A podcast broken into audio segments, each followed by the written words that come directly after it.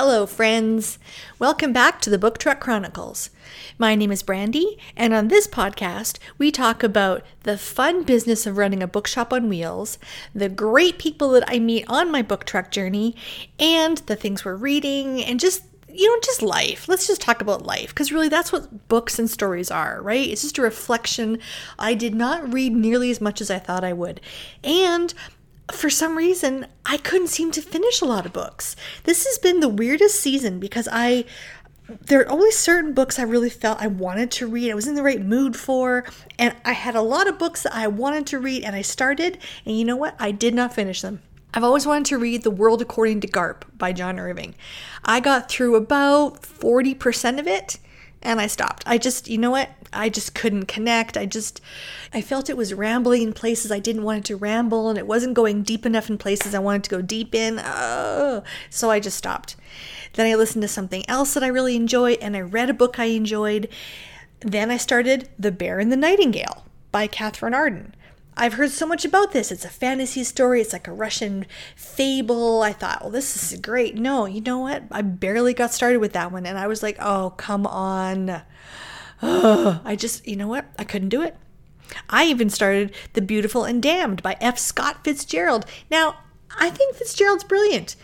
Normally, I'm right there with it. This book, I thought, what the heck are they talking about? It was so weird. It was like I was trying to learn a different language and I was getting so frustrated. And I noticed that when I would go to read it, I just I was feeling tense. That's not a good state to be in, y'all. That is reading is relaxing. Reading is all the good things. I was not feeling it. So I put that down too. Then my library informs me, "Oh, hey, Invisible Man is available on audio." So this Ralph Ellison book is really well respected and I've had it on my list for a long time and it finally came in. Then I got too busy I think I listened to 20 minutes of it and it had to be back. it had to be due because somebody else was waiting for it. So I never even got to go further. Ugh.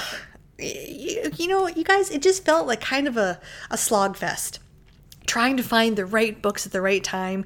And then along the way comes books that you just think, oh, thank you. That is exactly what I needed. I just finished The Great Alone by Kristin Hannah, that was fabulous. Fabulous. Many of you have told me about this book. And whenever I've mentioned The Nightingale, somebody said, Oh, have you read her new one about Alaska? Okay, so now I've officially read it and I get it. I get why you all loved it. Thank you for all the recommendations for this book. It really was worth my time. And it was so satisfying to finally sit down and just pick up a book and absorb it and get lost in a whole other world. Now, I think I mentioned in the past that I am very much a sunshine girl. I like warm, I like green outside. I'm not a fan of winter. I don't know why I live where winter is like seven months out of the year, but you know, regardless, this is a book about Alaska. And in Alaska, it is cold and dark a lot of the time.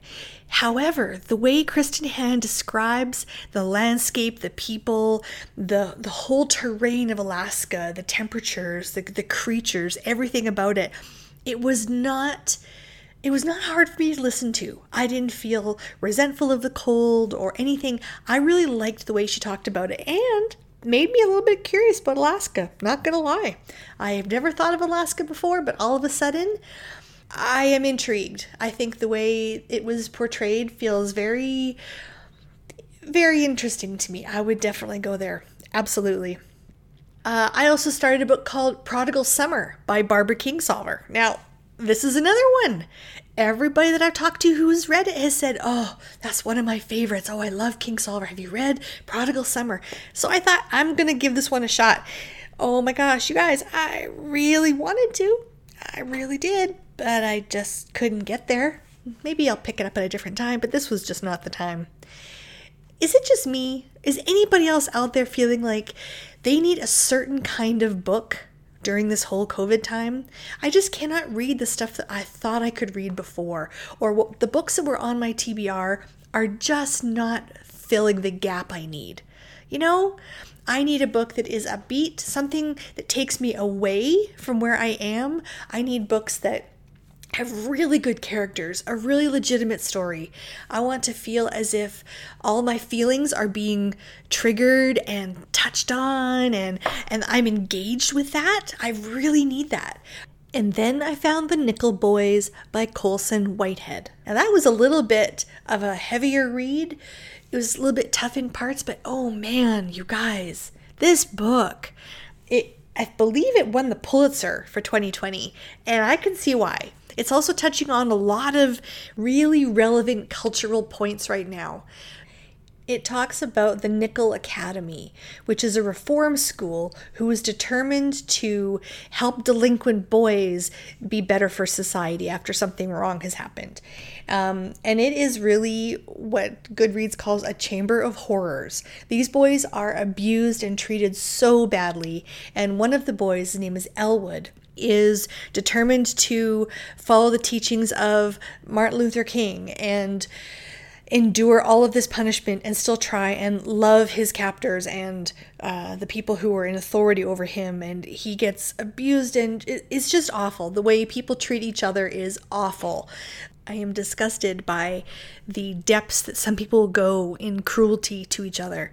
And what happens in this school is really um, it seems like a terrible fiction story, and you know, part of it is fiction, but this is also based on real events. So it can't be just discounted as some small piece of history that we give a nod to and move on. This is relevant, and if we do not read about it and learn and develop some more empathy, we won't fully understand or appreciate what some people have gone through, especially during the civil rights movement in the States and, and the repercussions that have carried on to this day.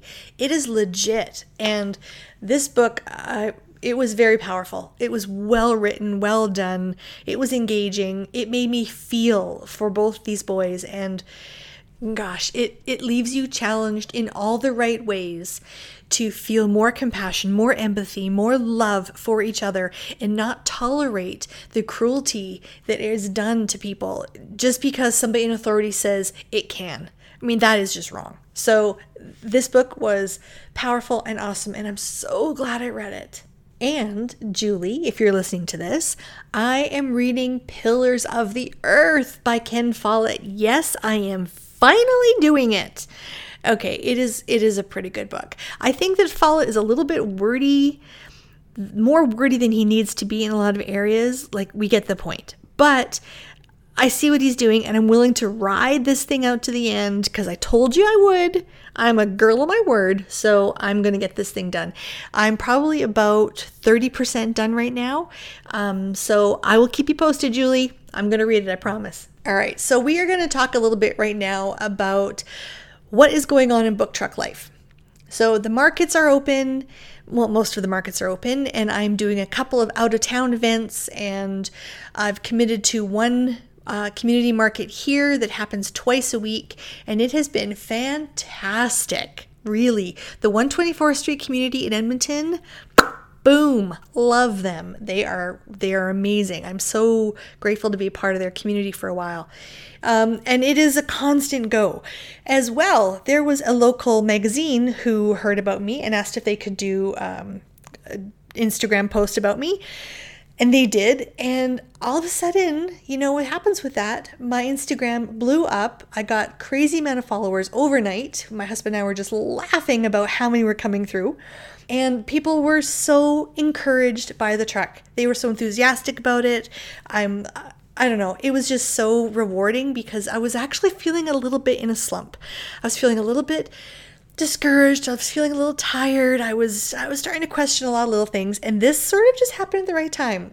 And you know, I love that. There's some serendipity in this which I am very grateful for. So for all of you who are new, who are just discovering the book truck for the first time, hello, y'all. And I say that, but I'm, I'm not Texan. You, you know that. Um, it has been a really, really wild time. So, because of that digital magazine, then other people have come up and asked me for interviews or to be included in what's happening with the book truck. And it is it has just been one ride after another. I can't even believe it. It is just it is exciting. So there are things happening with daisy Um, I can't quite tell you yet, but I will. And when I can tell you, I will tell you. I promise I won't keep you in the dark. But there are things happening, and I'm just, I'm very excited to share the news and to talk about it, but I can't. So, along the theme of serendipity, can I just ask a question here? Are there things that happen that you just think, uh, why? This is of all the times, of all the places, why now?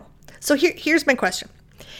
I'm driving along. I'm on a back road, right? I mean, there's trees on both sides of me. There are no cars anywhere. And I go to turn right and I look left so that I can make sure it's clear. And a truck is coming. Now, y'all, there is no people anywhere. And yet this truck wants to be in my crosshairs right at that moment. Not 30 seconds earlier or 20 seconds later. It's at that exact moment. Why does that happen? Or I'm on the street and there are no cars anywhere, there's no people I can go. No, no, no. From out of nowhere comes a lady with her dog, and they hit the crosswalk, and that's when they want to cross. Really? Right now? Why? Why? It's just, you know, it happens so often that I think these are weird. This can't be just me, right? These moments that happen because your time and somebody else's time just happen intersect at that particular moment it is so weird. I don't know what it's called. I think there's probably a word for it or a term. I don't know. It is strange. You know, like when you're waiting for a phone call and it doesn't come, it doesn't come. So you decide, okay, and you decide to go to the bathroom and that's when they call. There's a word for it. Okay, if you know what it is, can you please tell me? Because now that's bugging me. I don't know what the word is for it. Oh my goodness my brain. It could be possible that this book truck chick is losing her marbles. I think I need to go have some tea, maybe read for a little while, and get myself together. You know, I think that's that's on the that's on the docket. So, you guys, thank you for tuning in to this uh, quick little episode of the Book Truck Chronicles, and look forward to a conversation with a guest next week, and um, possibly some fun updates. I'm just saying. So, as I've mentioned before, the book truck life is not just about books, it is also a business. And uh, you know what? The business is calling. I have some other things I have to do as well. So, I'm going to sign off for now. I'm already looking forward to talking to you next week. It's going to be so fun. I hope you all are doing well, enjoying your books, enjoying your people. Hopefully, you have some sunshine. Have a great week. Bye.